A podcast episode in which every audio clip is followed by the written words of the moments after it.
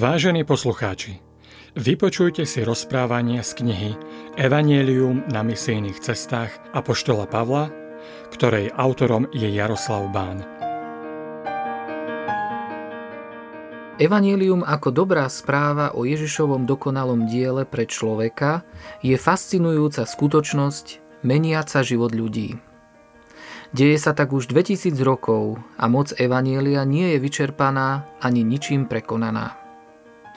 Rovnako ako na začiatku nášho letopočtu, je tu človek s nezmenenými potrebami, ktoré nerieši nič tak, ako evanielium. Môj vlastný život bol zásadne zmenený a neprestáva byť menený práve touto dobrou správou o tom, že som prijatý, že môj život má zmysel a že som milovaný Bohom práve pre dielo a obed Ježiša Krista. Neprestávam objavovať moc Evanielia, jeho rozmery a novú relevantnosť pre každú zmenu môjho osobného života za účelom viac naplňať zámery svojho stvoriteľa.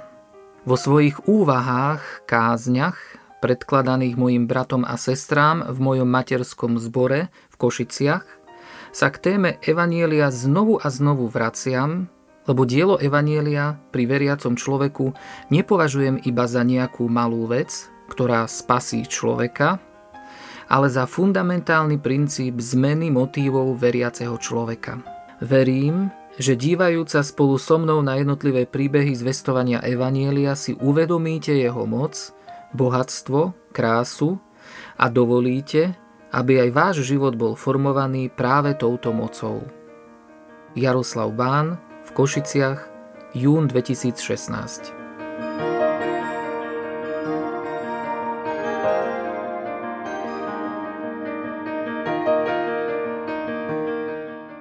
tom čase vznikla nemalá vzbura pre toto učenie. Istý zlatník menom Demeter vyrábal strieborné artemidine chrámiky a tým umožňoval remeselníkom nemalý zárobok. Raz týchto remeselníkov, ako aj robotníkov, ktorí pritom pracovali, zhromaždil a povedal im. Mužovia, vidíte, že svoj blahobyt máme z tohto remesla a vidíte a počujete aj to, že tento Pavel presvedčil a zviedol veľmi mnohých nielen v Efeze, ale takmer po celej Ázii. Hovorí, že bohovia urobení ľudskými rukami nie sú bohmi –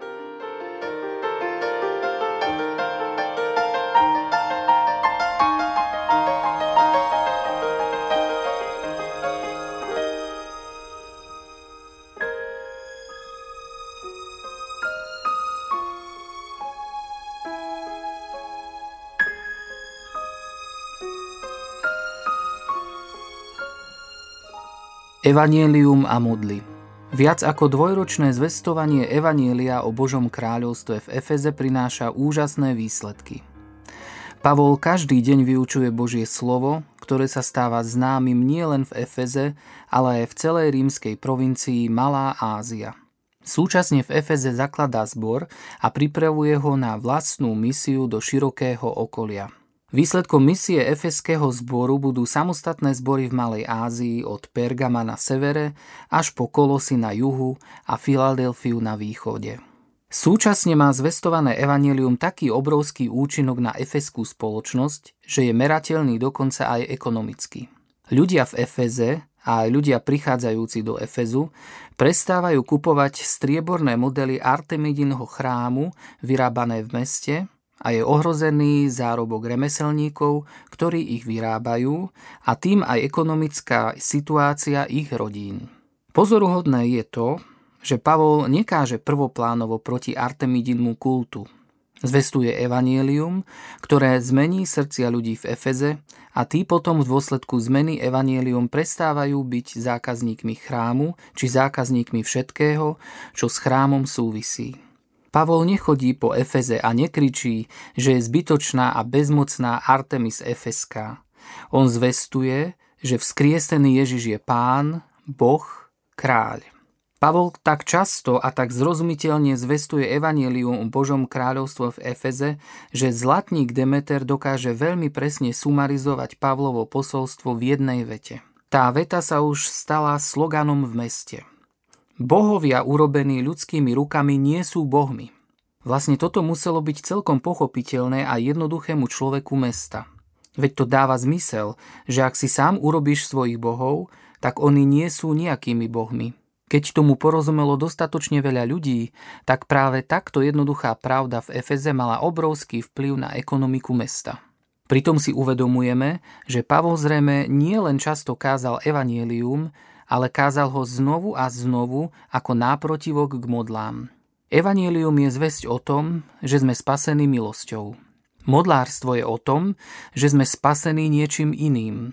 To je veľmi vzácne poznanie, že evanelium začíname chápať správne, len ako ho chápeme ako náprotivok k modlám. Tu nám znovu zaznieva to isté, čo sme od Pavla počuli aj vtedy, keď hovoril k najšikovnejším ľuďom tej doby v Aténach. Nesmieme sa nazdávať, že božstvo sa podobá zlatu, striebru či kameňu, výtvoru ľudského umu a zručnosti. Tie mestá boli plné bohov pre všetko. Mali boha mora, povetria, podsvetia, lásky, sexu, vojny, umenia, hudby, poľnohospodárstva, lovu, rodiny, milencov, víťazstva, obchodu, šťastia.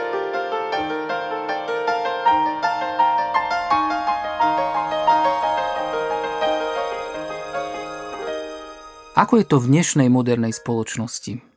Veď dnes nie sme v nejakej primitívnej politeistickej spoločnosti a dokonca sa zdá, že ľudia neveria žiadnemu Bohu. Takto však vyzerá iba pri prvom naivnom pohľade na našu modernú spoločnosť. Žijeme v spoločnosti, ktorá podvedome uctieva oveľa viac modiel ako tí v Efeze. Aké sú to modly dnešných ľudí? Dnešný moderný človek má spolu s človekom antiky rovnaký problém s tým, že aj on má veci, ktoré sú dôležité pre jeho identitu, nádej, zmysel existencie, šťastie, bezpečie. Ak sú tieto veci absolútne dôležité, tak sa stávajú bohom moderného človeka. Modlárstvo nie je prvoplánové robenie zlých skutkov. Modlárstvo je povýšiť dobré veci na najdôležitejšie. Modlárstvo je povýšenie stvorených vecí na absolútne veci alebo zmena relatívnych vecí na absolútne. Hlas modlára v nás započujeme vo vlastnom srdci tak, že ten hlas hovorí obyčajne niečo takéto. Je fajn a je dôležité, že veríš v Boha, ale ak by si mal toto alebo tamto, vtedy by si bol skutočne šťastný, bezpečný, dôležitý, niekto. Ak toto alebo tamto je nakoniec najdôležitejšie, tak sa to stáva modlou. Modlami nie sú iba zlé veci, ako alkohol alebo drogy. Sú to aj dobré a pekné veci, ktoré keď sa zmenia na najdôležitejšie, vtedy sú to najmocnejšie modly. Môže to byť rodina, kde je najdôležitejšie uznanie rodičov, či rodina, kde je najdôležitejšie, že deti vo všetkom prospievajú. Môže to byť dokonca vlastná povesť morálneho človeka, romantický vzťah, vlastný vzhľad alebo krása partnera, vedomosti a vzdelanie, výkon a úspech, kariéra a peniaze, moc a vplyv. Zoznam má veľa položiek. Možno je tých položiek tak veľa, ako veľa bolo bohov, modiel v časoch Pavla v Efeze či v Aténach.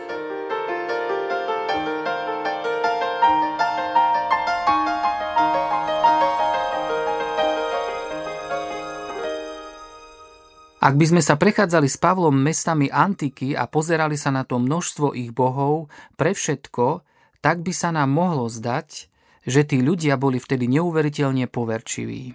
Oni však neboli poverčiví. Oni iba explicitne vyjadrili veci, ktoré si my ani neuvedomujeme, alebo ich podvedome skrývame. Ľudia v antike si priznávajú veci, ktoré by sme my, moderní ľudia, chceli zamaskovať svojou sofistikovanosťou. Oni vedia, čo je pre nich najdôležitejšie, čo veľmi potrebujú a pravdivo to vyjadria tými svojimi bohmi, modlami. Takto nám hrozí nebezpečenstvo, že naše remeslo stratí vážnosť, ale nebudú si vážiť ani chráme veľkej bohyne Artemidy, a začne sa rúcať veleba tej, ktorú uctieva celá Ázia i celý svet. Keď to počuli, vzblkli hnevom a kričali Veľká je efeská Artemis. v celom meste zavládol zmetok. Všetci sa hrnuli do divadla a strhli so sebou aj Pavlových spoločníkov, Makedónčanov Gája a Aristarcha. Modly nielenže nesplnia, čo sľubujú, ale pôsobia zmetok v živote jednotlivca, kultúry, spoločnosti. Modla má zachraňovať, vnášať pokoj do života, postarať sa o toho, kto ju úctieva. Deje sa však opak. Modly pôsobia zmetok. Ak sú modly odhalené, tak sa stávajú priam nebezpečné. Celkom vážne kričia, že ten, kto slúži modlám, je v nebezpečenstve. Takto nám hrozí nebezpečenstvo, že naše remeslo stratí vážnosť, že si nebudú vážiť ani chrám veľkej bohyne Artemis a začne sa rúcať veleba tej, ktorú uctieva celá Ázia i celý svet. Pri svojom odhalení sa modly hnevajú a celkom vážne kričia, že ten, kto im slúži, nebude zachránený, ak nebude naďalej uctievať modlu, slúžiť jej a obetovať. Odhalené modly celkom presne identifikujú toho, kto ich odhaľuje a chcú ho zničiť, umlčať. Chcú toho, kým sú odhalené umlčať tak, že kričia, veľmi kričia a ak treba, kričia dlho. Pavel chcel ísť medzi ľudí, ale učeníci mu to nedovolili. Aj niektorí aziarchovia, ktorí boli jeho priateľmi, mu poslali odkaz s prozbou, aby nešiel do divadla.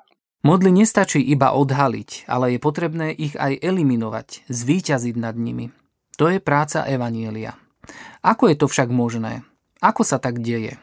Na jednej strane by sa mohlo zdať, že tie modly sú ničím. A oni sú ničím samé o sebe.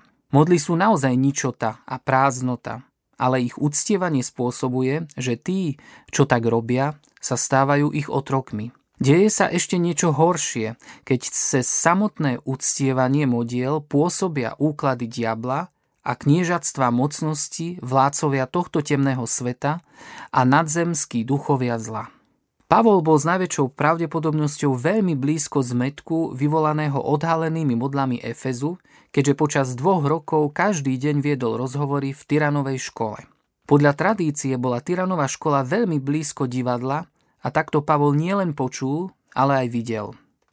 Hoci aj chcel ísť medzi ľudí, verím, že to bol pán, ktorý mu v tom zabránil cez učeníkov i čelných predstaviteľov provincie, ktorí boli jeho priateľmi. Pavlova neprítomnosť v divadle, ale naopak zotrvávanie v Tyranovej škole je veľmi symbolická skutočnosť a je priam evaníliom o víťazstve nad modlami. To je svedectvo o dvoch úžasných veciach.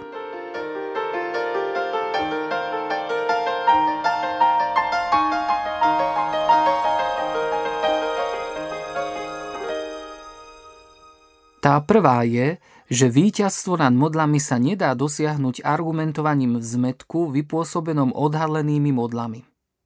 Víťazstvo nad modlami sa nemusí udiať v Efeskom divadle, ono sa už udialo na Golgotskom kríži. Apoštol Pavel to sám povie jedinečne. Je to Boh, ktorý pribijúc svojho syna na kríž odzbrojil a verejne odhalil kniežatstva a mocnosti a cez Krista nad nimi zvíťazil. V tom najväčšom kozmickom divadle už Kristus, hoci bol pritom zabitý, nielen riskoval život ako teraz Pavol, zvíťazil nad kniežatstvami a mocnosťami, nad všetkými modlami.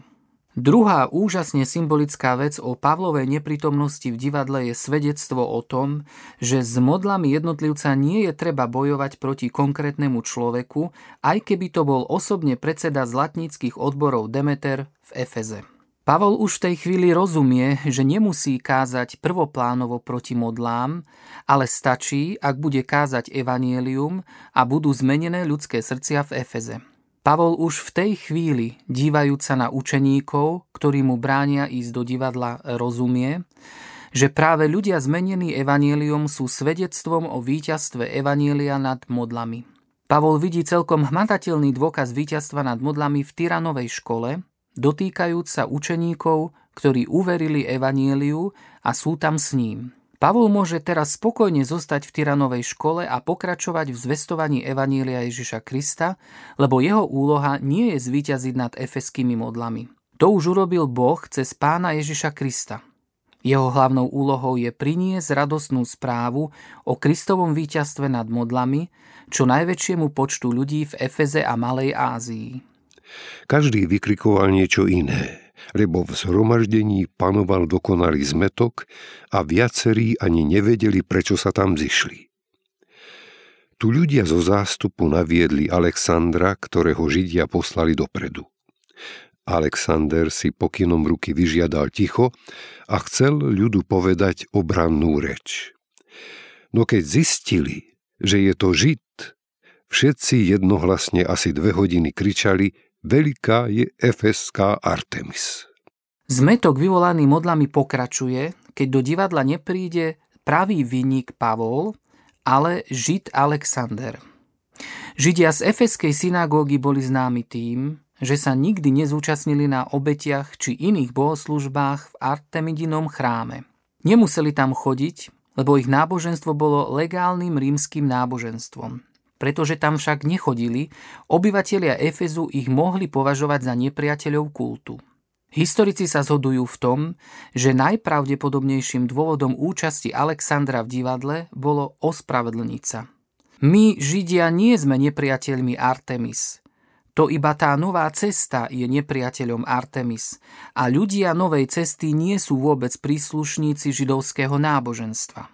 Ale rozlišovacie schopnosti odhalenej a nahnevanej modly nie sú veľmi dobré a tak Alexander zožína dvojhodinový nazúrený krik Veľká je efeská Artemis. Modla nepríjima ospravedlnenia neúčasti na obetiach pre ňu prinášaných.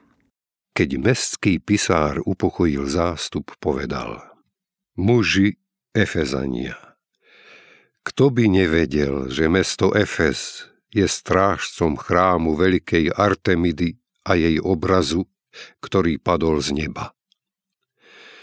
Keďže to naozaj nemožno poprieť, musíte sa upokojiť a nesmiete nič robiť unáhlenie. Priviedli ste totiž týchto mužov, hoci sa nedopustili svetokrádeže a ani sa nerúhali našej bohyni. Ak teda Demeter a s ním spojení remeselníci vznášajú proti niekomu žalobu, tým sa zaoberajú verejné súdy a na to sú prokonzuli. Nech žalujú tam. Ak si ešte niečo žiadate, vyrieši sa to na zákonnom zhromaždení. Ináč nám totiž hrozí nebezpečenstvo, že pre dnešnú udalosť budeme obvinení zo zbury, lebo nemáme ako vysvetliť tento zhluk. Po tých slovách rozpustil zhromaždenie. Môže niekto zastaviť ten nezmyselný krik v efeskom divadle? Môže niekto upokojiť tých, ktorí slúžia modle? Ak áno, čo sa udeje? To bude aj jedinečnou výpovedou o modlároch. Do divadla prichádza meský úradník a po pár slovách upokojuje krik rozzúreného davu. Čo také musel povedať, ak vyše 20 tisíc ľudí ako zmyslov zbavených kričí, no zrazu prestanú kričať a rozídu sa? Je zrejmé, že písar nie je obyčajný úradník, ktorý, povedané modernou rečou, celý deň píše a pečiatkuje nejaké dokumenty. Zdá sa, že to je meský sekretár, jeden z najvplyvnejších predstaviteľov mesta. Je to muž, ktorý má právo formulovať a následne aj zapísať rozhodnutia meskej rady. Muži v jeho postavení reprezentovali Efes pred prokonzulmi provincie Ázie, teda pred Rímom. Ten muž mal právo zvolať verejné zhromaždenie, ako bolo toto v divadle. On ale nebol tým, kto zvolal zhromaždenie toho davu v divadle, ale naopak – bol zodpovedný za pokoj v meste. On je zodpovedný za ťažko vysvetliteľný zmetok v divadle pred Rimanmi. Je to politik a taký politik, ktorý dokáže analyticky myslieť a ukazuje Demetriovi pravú podstatu zmetku v divadle. Tento úradník presne zhodnotí situáciu a povie niekoľko pravd o modlách. On vie, že drvivá väčšina Efežanov sú modlári a slúžia Diane. Potom vie aj to, že tu vôbec nejde o Dianu Efesku, ale o lakomosť tých, ktorí z toho modlárstva žijú. Muži, na ktorých celé divadlo kričí, sa nedopustili nejakej svetokrádeže a ani sa nerúhali Diane. Problém nie je v nejakom priamom ublížení modle. Tu ide len a len o lakomosť modlárov samotných. Modlárstvo je naozaj iracionálne a často nedodržiava ani základné právne postupy, ktorými sa riadila dokonca aj vtedajšia modlárska spoločnosť. Títo modlárskí sebci podliezajú všetky možné štandardy a tak ohrozujú samotné mesto Efes. Rimania sú nesmierne alergickí na akékoľvek verejné nepokoje a v týchto prípadoch obyčajne hrozili krutým trestom celému mestu. Modlár Demetrius, vyvolajúc nepokoj v meste, myslí na jediného človeka a tým človekom je on sám. Jeho akcia v divadle vyjaví neviditeľnú modlu jeho srdca, ktorá je za viditeľnou Dianou a tou je jeho chamtivosť. Áno, Presne toto nakoniec modla spôsobí. Modla jedného človeka je ohrozená a on je schopný ohroziť celé svoje okolie, celé mesto. Modlárstvo má potenciál rozšíriť sa a ničiť ako oheň.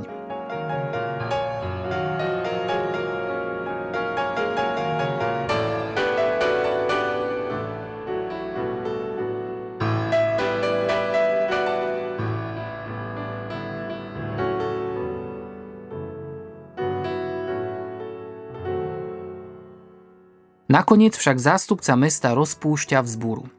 Búriaci sa remeselníci a dokonca aj Demetrius pokojne odchádzajú preč z divadla. Prečo sa tak stalo? Tá ich modla, Diana Efeská, vyjavila ďalšiu modlu Efežanov a to bol ich efeský spôsob života, efeská organizácia spoločnosti, bohatstvo, privilégia a výhody, ktoré im Rimania ponechali. Celý efeský životný štandard bol platformou pre ich lakomosť a ten si predsa nechceli nechať zobrať. Jedna lakomosť nadvezuje na druhú tak, ako je jedna modla spojená s tou ďalšou. Efeskí modlári poslúchli, lebo im od Rimanov hrozilo, že mohli stratiť platformu pre modlárstvo a to je už oveľa väčšia hrozba modlárovi ako nejaká konkrétna zanikajúca modla. Mestský úradník ich nevolal k tomu, aby prestali byť modlármi. Naopak, mohli sa rozísť domov a zostať modlármi. Preto tak jednoducho poslúchli a zhromaždenie v divadle bolo rozpustené. Vzbúrenci z divadla odišli pokojne domov, lebo mohli naďalej zostať modlármi. Mohli svoj problém riešiť na súdoch, ale súdy nikdy neriešia modlárstvo srdc. Modlárstvo srdca nevyrieši nič iné, len moc Evanielia o pánovi Ježišovi. Toto evanielium zvestoval Pavol v tomto meste už dlhú dobu a ono postupne menilo mnohé srdcia. V každom prípade po tej dobe, ktorú Apoštol prežil so svojimi spolupracovníkmi v Efeze, je tu už dobre organizovaný zbor Cirkvy pána Ježiša Krista, ktorý bude schopný pokračovať v zvesti Evanielia modlárskému mestu. Pri Pavlovom odchode z Efezu, ktorý sa udial čoskoro po vzbure v divadle, je mesto definitívne zmenené. Zvestované evanielium sa stalo zrozumiteľným, zanechalo hlbokú stopu v ekonomike mesta a v tomto obrovskom meste je veľký zbor ľudí, ktorí zvestujú a žijú evanielium a takto odhaľujú modlárstvo mesta. Hlavné mesto rímskej provincie Malá Ázia je definitívne zmenené evanieliom.